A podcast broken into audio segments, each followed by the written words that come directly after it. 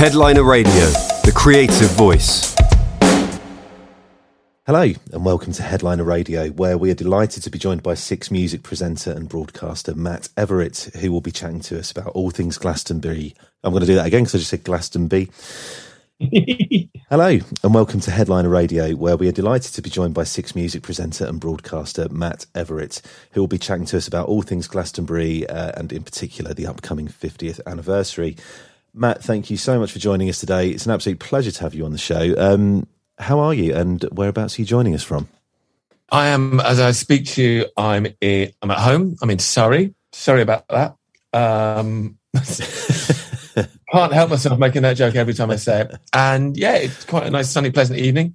And yeah, we're sort of like we're we're entering Glastonbury time. This is this is when like I've spent a bit of today starting to get the interview bids together and get ready for what we're going to be doing uh, on Six Music and the BBC at the site. So it's gone from being like a sort of a sort of conceptual thing to being like, yeah, we're all it's going. It's actually going to happen. Yeah. Oh God, uh, here we go again in like a brilliant and all like terrifying way. It's like looking at a really scary roller coaster that you know you're going to really enjoy. yeah. But the lead up to it, you're like, why am I doing this again? Why am I doing this again? this is going to be like the most physically and psychologically demanding thing, but it's just the best. It is the yeah. best, Preston. I do love it. I mean, how does it feel going back? You know, it's that kind of double double whammy of being the first one in a couple of years and being mm. 50, 50th anniversary. So it's arguably the most highly anticipated Glastonbury ever. How does it? Yeah, I guess. How does it feel to be being a part, like, such a part of that? I I miss it. I really missed it. I mean, it's. I mean, obviously, you know, without putting the big BBC hat on, um, it's brilliant to be part of the BBC doing it because that's the mm. whole thing. Is it's very difficult to do stuff about a festival like Glastonbury without making other people that are not there go, yeah, well, I'm, I'm not there. You're having a good yeah. time. Oh, great, brilliant, thanks. I'm glad you're having yeah. fun. I couldn't get a ticket, but because now the BBC stuff is so broad like I think we have a brilliant job to do by like really bringing the whole festival into people's lives and people's homes. You know, and if I when I started going in 1990, whatever it was, too, had someone said that you could stay at home and watch something from pretty much every stage all day, every day. I think it was the best thing in the world, you know. And they they do the best job, don't they? The sound is brilliant. The the way it's shot is fantastic. The journalists on the ground are, are great. The presenters uh, represent the kind of widest scale from across the BBC. So that's the BBC plug. For me personally, yeah. I cannot fucking wait because it's the most, it's of the whole of the music industry. And you know, like there's a lot to be cynical about in the music industry generally, but to be coming off the back of what the whole industry's been through to something so celebratory and it's very difficult to be cynical about Glastonbury. You know, whatever it is, three million a year they give to charity. Yeah. It's non corporate sponsored. It's Water Aid, Greenpeace, uh, and third one's just Oxfam. Is they they they give so much back. It's the very best of us, I think, Glastonbury. The atmosphere and the spirit and the way people look after each other. It is, yeah.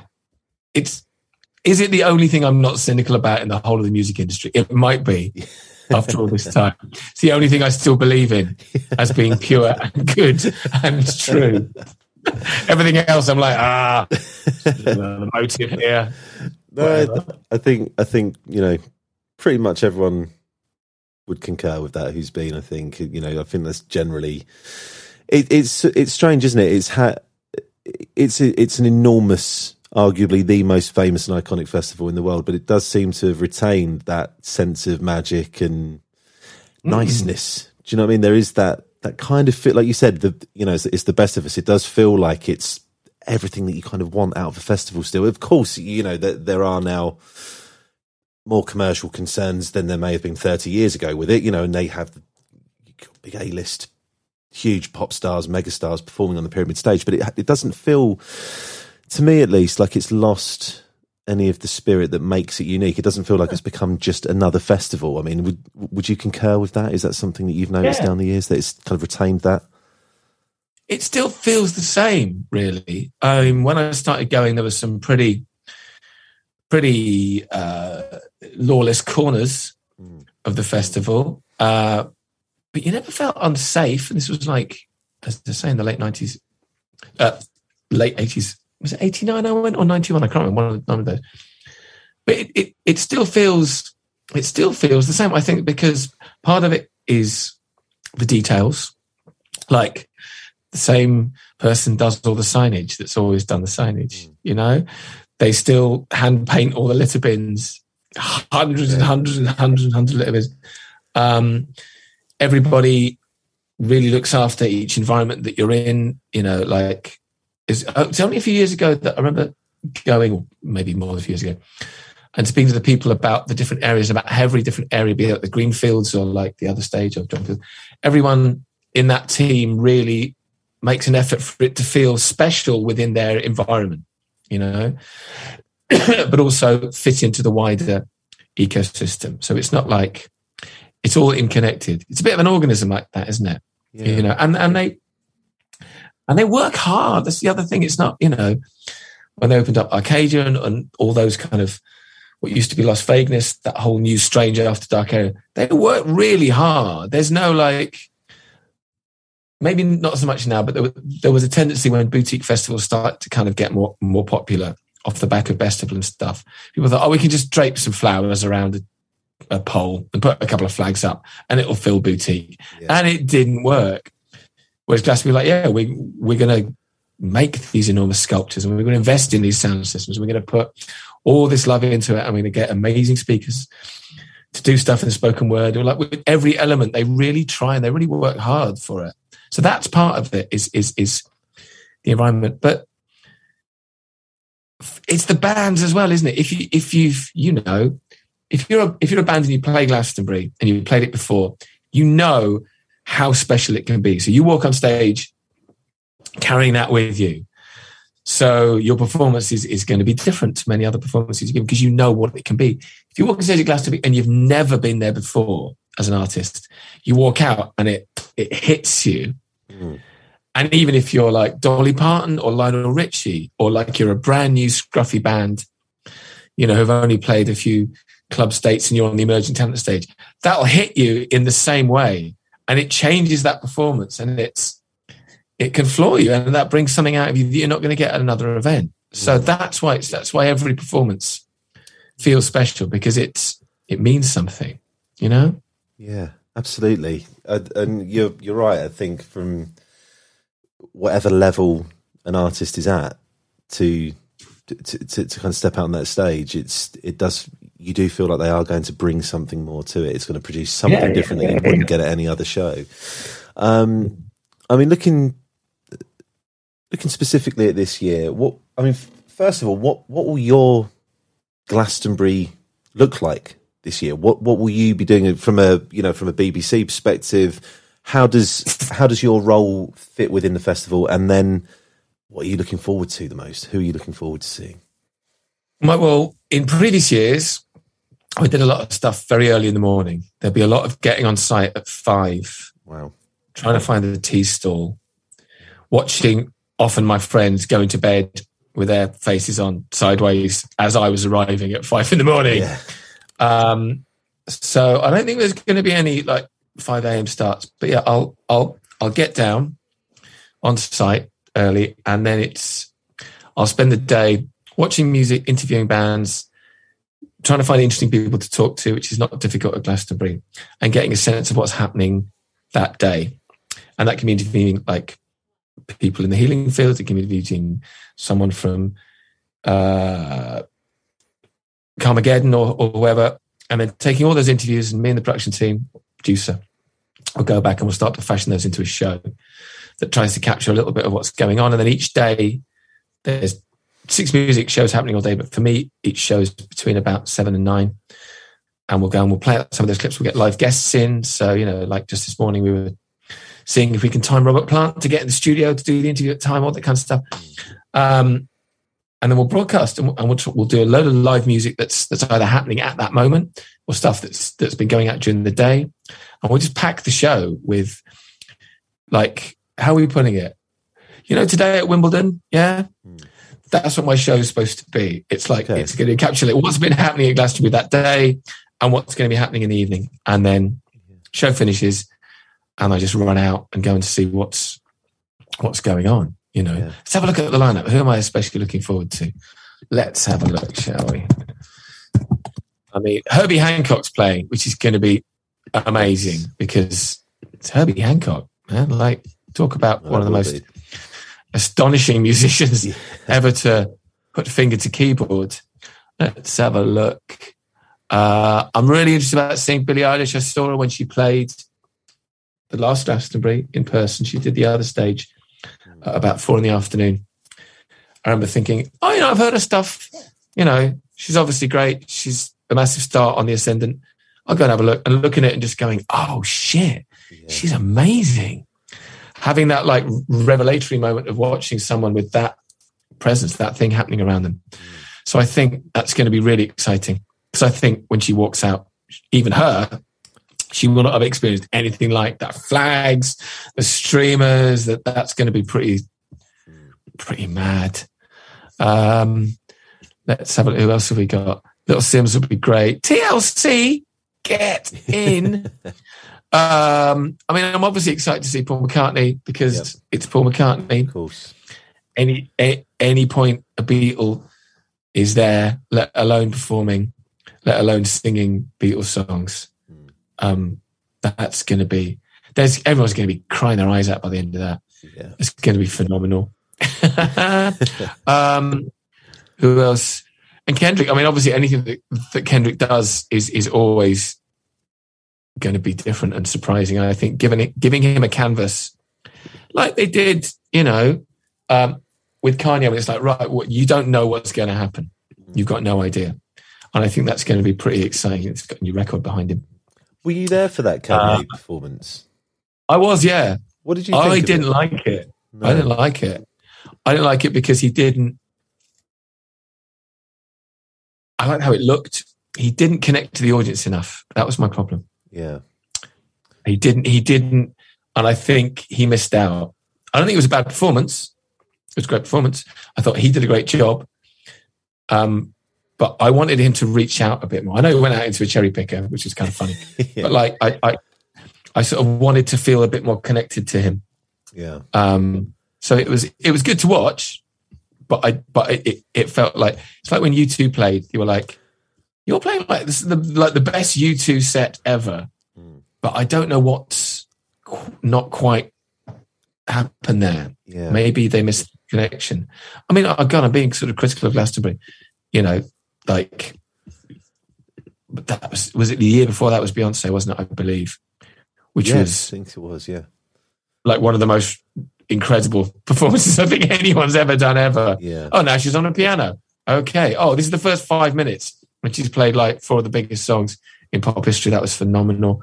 Who else have we got? Uh, I mean, all of it. It's the other thing, isn't it? Suzanne Vega. That's cool. Um, uh, Sugababes. Brilliant.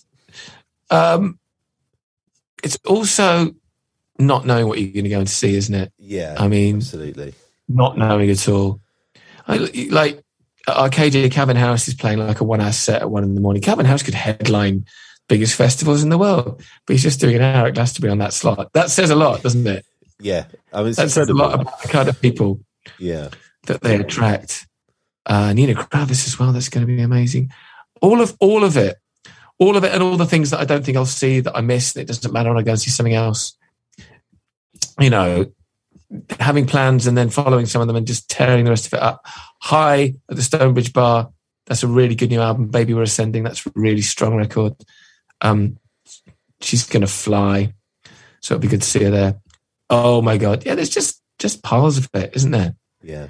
There is way just- too much, isn't there, to uh to, to try and even make a dent in really with who you want to see when you're there. But, Yeah. Yeah. But I mean, like, it, I'll, I'll, I'm always there's big stuff that I'll make a, a beeline to see, and then there's stuff you just wander past the stage and go, Yeah. "Oh, okay, what's this thing that's happening here?"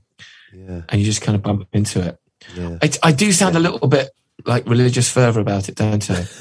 no, I, um, I think a lot of people will be kind of feeling similarly excited about this one. I think everyone does every year anyway, but I think particularly this one, I think it's exactly what you know the past you know whatever it is maybe less than 12 months it's felt like the music industry has been starting to kind of return to some semblance of its former self with gigs taking place. Yeah. and i think this almost feels like the culmination of that. It's it's you know it's glastonbury it's the 50th anniversary it's back to you know it'll be you know no restrictions there it's going to be absolutely kind of where it needs to be. And i think you know it would be weird not to be excited about this one i think yeah, yeah. And I think, you know, people, it's when they did the sort of virtual Glastonbury, you know, and they didn't have to do that. That was a mm. considerable undertaking, you know, mm. logistically and financially and just kind of emotionally to kind of do all that and give something to people, that kind of gift. Mm. And that's quite rare yeah. for a big music event to do something that altruistic, I guess. Yeah. And that's special. Uh, you know. No, um, totally. God, I just look at there's so much I want to go and see. Self esteem amazing. Yeah, Courtney Barnett would be great. Oh, yeah. Who it's going to be phenomenal. Who have been some of your? I know it's kind of an almost impossible question to answer, I guess, but but who have been some of the real standouts for you through the years that have provided really special moments or really memorable moments for you? It doesn't even necessarily have to be music related. You know, there's so much that goes on around the festival that's, uh, you know, not even connected to the music stages. But you know, what when you reflect back on on the years that you've been going to Glastonbury, really stand out some of the special moments and a few special performances. I, mean, I was, I was at Radiohead in the '97, wasn't it? The yes famous world's greatest show and it was really really special. It was really special. Um, i did the 95 the great year of britpop the pulp year when i played um, in the band i was in. We, we played on that but we camped next to pulp uh, after they found out we were like next to jarvis and everybody as they discovered that um, that they would be headlining. And that was incredible talk about the kind of unity. It's funny, you watch the, the footage of them in Radiohead, and the production was really basic. I mean, there was lights and stuff, but there was no like, there was screens, but there was no sort of like massive fucking, you know, laser shit that they have these days. And it was still, it, it, it was still incredible. Mm. The pulp set felt, felt like a real vindication of everything that they'd done. Yeah. And, and they knew how much it, it meant. And if you go and listen to that, it's kind of an industry cliche, but you go and listen to that performance of of common people, and even just listen to the audio, it's everybody lost their minds. Yeah. That was pretty special. I mean, just uh, before you, you continue on that, tell us a little bit about you know performing it with with menswear. How was that? What what, what was that like? I did. I, I played it with menswear. And I played it twice with the band called Montrose Avenue a couple of years after that I was in. Um, it's really difficult because it, it, in my memory it, it was such a hot weekend it felt like like it was it was the 90s well the 90s is the 60s now isn't it really? Yeah. People look at the 90s like they used to look at the 60s and it felt like our, it was our summer of love man. So like i remember just getting out of the tour bus and it was just the most incredible sunny weather and everybody was just incredibly happy and gracious to be there. And it felt like it was a really it was a set that was really representative of what, of what was going on mm. at the time and I remember meeting Robbie Williams in the hospitality bar oh. and getting quite smashed with him. He yeah. was really nice at the time. And watching Pulp just being blown away, just being absolutely, yeah, the performance just sometimes they just, these performances, they just lift. Yeah. It just like, what was the year, what was the Prodigy year as well when he came out in the hamster ball? Oh, yeah, I can't remember what year that was. It, it, it, it's like someone's detached the hot air balloon. That's a terrible analogy, but it just it becomes it's so perfect. Those performances when everyone is just so together. Um, that was really special. I thought Beyonce was just floored me. Coldplay are always brilliant. I know it's very easy to, to sort of bash Coldplay in the way that everyone used to bash U2, because when you're the biggest band in the world, it's very easy to bash, isn't it? Um, but they're always phenomenal at Glastonbury. They're always so good. Um, should I tell you my Prince Glastonbury story? This is Oh, good. Have you heard this? Yeah, please do. So I did. Um, I did an interview with Prince. One of the last interviews he did in the UK before he died.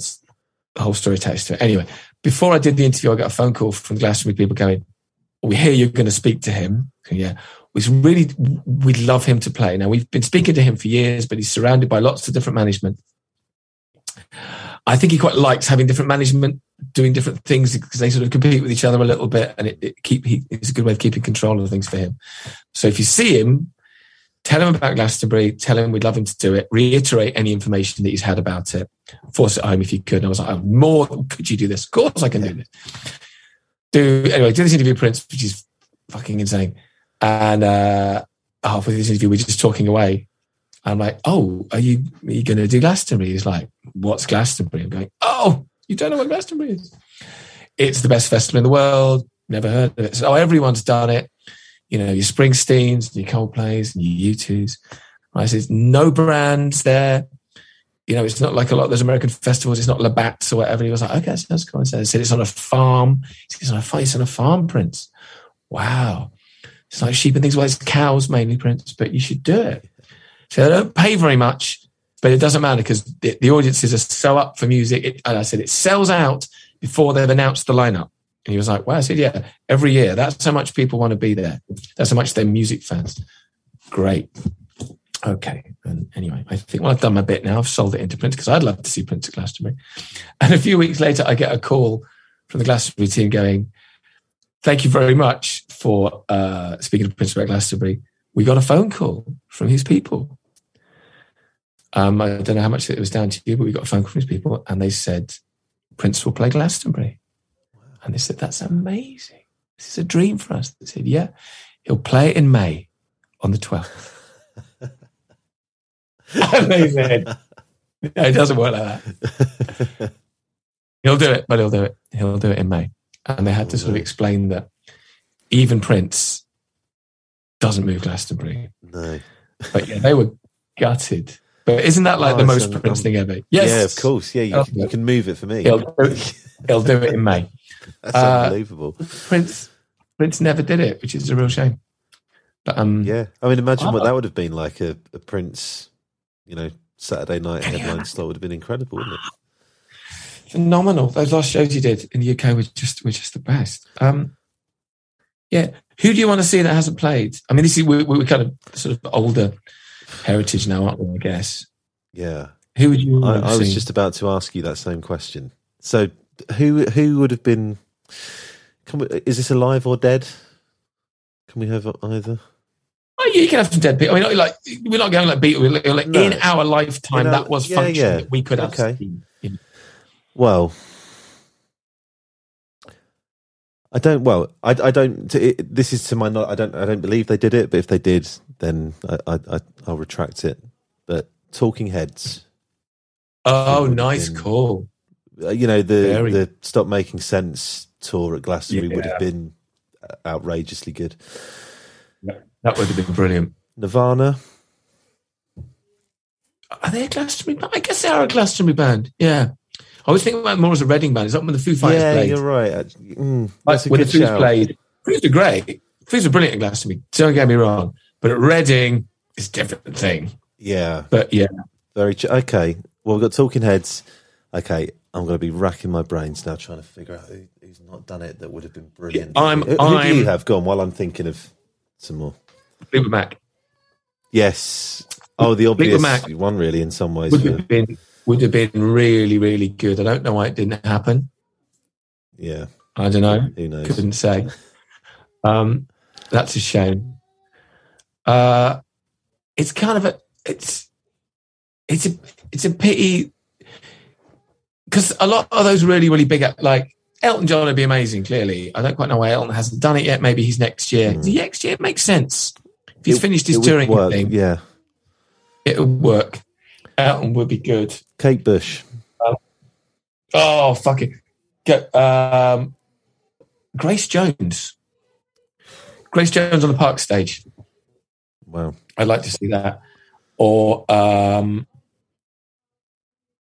I was going to say ACDC and Chaka Khan, not together. Um, yeah. yeah, Kate Bush would have been great. Pink Floyd. Yes. Floyd yeah, on the Sunday at Glastonbury um, would have been phenomenal just to really finish everyone off mentally. Roger Waters could still do that though. Yeah. Or David Gilmour. No, David Gilmour should do it. David Gilmour should do it. Go on, David. Yeah. yeah. Okay. Kate Bush, Chaka Khan, uh, Pink Floyd, Grace Jones, Talking Heads, um, Talking Heads. Fleet, I'll go see that. Fleetwood Mac. Yeah, could, could work them into the bill. Maybe yeah, Chuck Nirvana in there as well. I'd, then I'd go. Yeah. you, Michael Eavis was always he wanted um he wanted uh the Bee Gees and ABBA, didn't he? I think those are the two ones that he always said that he wanted, and he got a Bee Gee. Yeah, you know, he did. Yeah. Well, I mean, there's some good that ones was an there, there? That was that was that was that when Barry Gibb walked out on stage. A that that's what we were talking about when he went out, and I don't think he was expecting the reception that he got. Yeah, because he's done a million gigs. He doesn't really know what Glastonbury is. Yeah, you know, really, till he walked up, and then he's. I think he, it was quite sheepishly introduced Saturday Night Fever because obviously in his mind it's maybe couched in some sort of cliches and imagery that's but then he started playing and he no we just fucking love you. Yeah, we just yeah. there is no irony here. We just love this. And you could see him get quite emotional about yeah. that thing. And i um which is like yeah there, there, there's no side here. You might think maybe this is oddly weirdly a little bit cruise ship to do those songs but we don't. We just love the fact you're playing. Yeah. And i did um, when Lionel Richie performed, which was another one. He walked out and was like, fucking hell. Mm. I got on the Monday, I was back in the studio and I got a phone call from his people, Lionel Richie's people going, and obviously, like, normally to, to, arrange an interview with Lionel Richie takes a while. You know, it just, you know, just call him up. There's PRs and management. It's all a big thing. Yeah. And eventually, after a few weeks, your interview happens. And it was his management going, uh, Lionel would really like to talk about Glastonbury. Like now, he'd just really liked to do an interview about it because he had such a good time. And I was like, yeah, okay, like like now, can you can you? He's going to call you now and talk about it. This was the Monday after Glastonbury, and he just just wanted to talk about how he had the best time and how it was like probably the best show that he'd ever done. And I know from speaking to other people that were working on that event, he um he got off stage and, and, and didn't want to leave. And I think he, he, he, like went out, went to some little towns in the area, in the Pilton area, and like went to some tea shops and like met some people, just walked up the high street because he was like this whole, he was blown away by the entire experience. And that's Lionel Richie. He was in the fucking Commodores, man. He's done stuff. Yeah. And even he was like, this is the best thing. I mean, it must, right? it must be incredible for for people, you know, for artists like that, particularly when they reach that point in their career in that age, like you know, the same with with, with Barry Gibb, where they, like you said, they they probably feel like they know their audience. They've probably got core audience that they would typically play to when they're on tour, and then there's other yeah. times where maybe it feels almost like a little bit kitschy, or like you said, it's almost a bit a little bit cabaret or whatever. Where they think, okay, this is where I go out, I do a few hits, get a polite round of applause, and then go, and then they're just not prepared for the love that there yeah. is in in that field yeah, for that's them. It. And I think, like, I mean, we've talked, we're talking a lot about the big he- headliners, and obviously, it's just of Glastonbury's not the headliners. But when the Stones played, and normally the Stones take a couple of songs to warm up when you see them, you know, because uh, that's just the kind of band they are. But they were drilled. They took that gig really seriously, and they were really on it. And like, if a band as big and established as the Rolling Stones up their game, and their game is pretty high. They up it there. You that's that's a you know they wanted that to be, yeah, like you if you. It's not your legacy, but if you're an artist, it's becomes part of your story, hmm. doesn't it? Doing yeah, doing doing an important Glastonbury set, and it doesn't have to be at the top of the bill.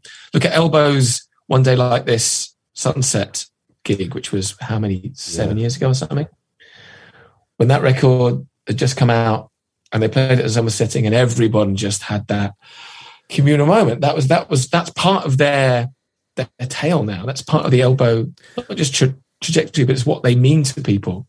Part of that was set in stone when they played that song at sunset at Glastonbury. That's such an interesting point about the the. I mean, it, of course, if you do a great Glastonbury set, it can be a big part of your story. But I think that even if you weren't there for that, that Elbow moment for people just watching on TV felt like an iconic moment. I remember watching that on the telly, um, yeah. and it and it felt quite. As someone who's, I, I'm not the biggest Elbow fan in the world. I don't have any dislike for Elbow, but I was just kind of watching it as it was on, and that did feel like okay, that was a that felt like yeah. one of those defining moments that in 10 20 years time when you're watching the glastonbury highlights and legendary performances on tv this is going to be there it, it had that thing yeah. that just you can't really define and and yeah, similarly I mean, yeah you know, sometimes it, it, kind of goes the other way for artists. You know, you're talking about Kanye and U2, and I feel like that's probably true to an extent for Oasis as well. When they last, when they headlined it in whatever year that was in the mid two thousands or whatever, and it just just for some reason didn't quite yeah translate.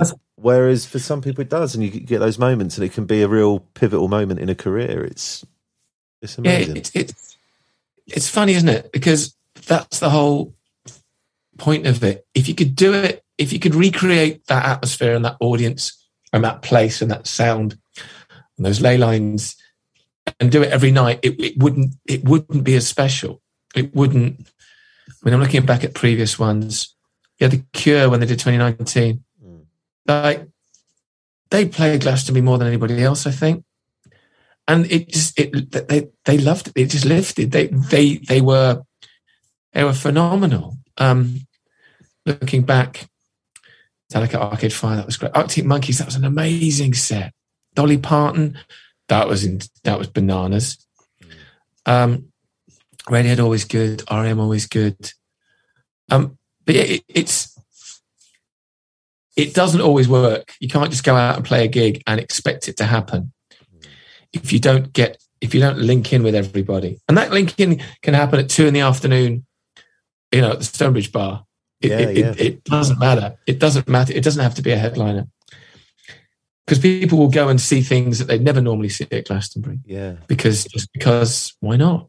Is there anything like that that stands out for you as well? You know, we've we've spoken about some of the big pyramid stage headliners and those big legendary sets from the you know the, the legends like Dolly Parton and Lionel Richie mm. and people like that. Is is there anyone on on the flip side of that that you've seen who you were either unaware of at the time or that you hadn't seen live before, perhaps on a smaller stage, who really oh, kind of made you so go, many, "Oh wow, so- that's that's an artist I need to look out for, or that's someone I need to follow up with." Um, I'm sort yeah. of looking now because there's been so many. Uh, yeah, 92 was the first year I went. Man, uh, oh, I, I, I, couldn't even start because there's stuff like sort of PJ Harvey that you see, and straight away, like, that's amazing. Mm. She's pretty new, and already that's like, this is, this is a staggeringly talented person. And I'm already aware that even though she's on there on the bill, and it's it's kept its eclecticism as well. You know, there's like, I'm just looking at some of the older lineups, and you'd always get your like, your Richard Thompsons and your sort of Bhundu Boys and your Hothouse Flowers and, and like not specifically those people, but a lot of those that spirit's still there. Mm.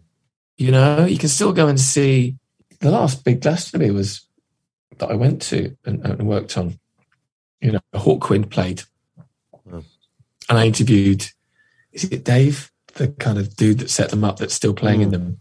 Yeah, uh, this incredibly wizened, incredibly wise old sort of cosmic hippie and like he he still loves it. Yeah. His thing was a little bit. you know, was, he was kind of going. I mean, look at everyone. Like we were going on about being vegan and vegetarian, saving the planet, fucking forty years ago. We were fucking right. we were right, and now everyone else is all about it. But he's got a point. Yeah. Um, and it, I don't know. It, it's yeah, it's just really Underworld are always good. It's just great. I don't. Yeah, I, I, it's kind of difficult to talk about those because I don't. Trying remember the older ones that I saw when I walked into something in the afternoon. Um. Oh gosh, I don't know. I missed Jeff Buckley. Didn't see that. That was foolish. Just so many. Just doing it. Just being there. Just being there. you know, um, and everyone is so helpful and polite. And when you deal, as you might know, like when you deal with a glass of the Glastonbury organization, it's not like dealing with a colossal corporate entity. Yeah. They care, they're personal, they're affectionate, and they're warm, and it rolls out. You know, it's it's a familial element of it. That's really, really special and and unique. That it's not like you kind of get the feeling that the guest list is still written on Yeah. the back of an envelope. It's a very, very big envelope these days. Um, and obviously it's not, and the logistics are colossal, but it is it is like that. One of the there's a lovely Glastonbury book. I, I did Glastonbury as my specialist subject on Mastermind. I went on Celebrity Wow. Mastermind, Celebrity Mastermind, and did Glastonbury as my chosen subject. And I remember um, that's how much I love it. But anyway, the year before uh, Jay Z played, they'd had a really tough time because I think the previous year the weather had been rough. Let me just check this. Just check my year. Um, yeah, the previous year had been like Arctics and the Killers and the Who, and the weather had been tough, man. And the wind had been high, so the wind was being blown around a lot. And um, it, was- it was it, it was very difficult to get around. It was still good, but it was it was a hard year. And then all that Jay Z bullshit came out, and I remember sort of me being on the radio, kind of going like, "Look, "This is just this has always been like this." They've always had different kinds of music.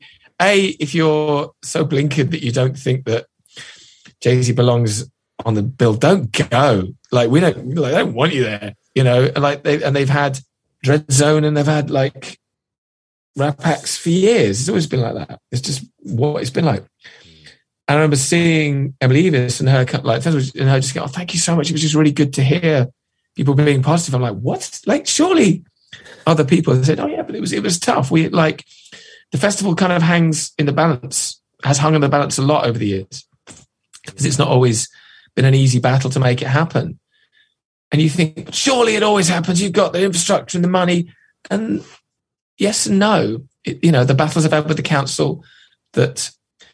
You know, something like BST is, is is a really brilliant, efficient machine. You know, and Yeah. they do it. They do those shows in Hyde Park brilliantly. I'm not criticizing, but because it's just them, the Glastonbury team is, is essentially a family. You know, Michael Eavis has battled to keep it going so many times over the years and had license problems with the licenses and sound pollution and neighbors. It, it's that's they're taking that on their shoulders every time they do an event, no matter how enormous we think it is. I don't think it's ever easy. No. And so the fact they put so much love and work into it makes it all the more special. Yeah. Fantastic. Well, you know, it certainly looks like it's shaping up to be a really special one this year. Um, Yeah. So, you know, I'm, you know, no doubt it will be. Um, Matt, thanks so much for uh, for joining us for this. It's been Pleasure. absolutely brilliant, and um, yeah, could, could gladly have carried on chatting about Glastonbury and For Dave. fantasy lineups and all that for for days. But um, yeah, thank you so much. Yeah. It's been absolutely brilliant to have you on the show. Thank you. Pleasure, man. Absolutely delightful. Headliner Radio, supporting the creative community.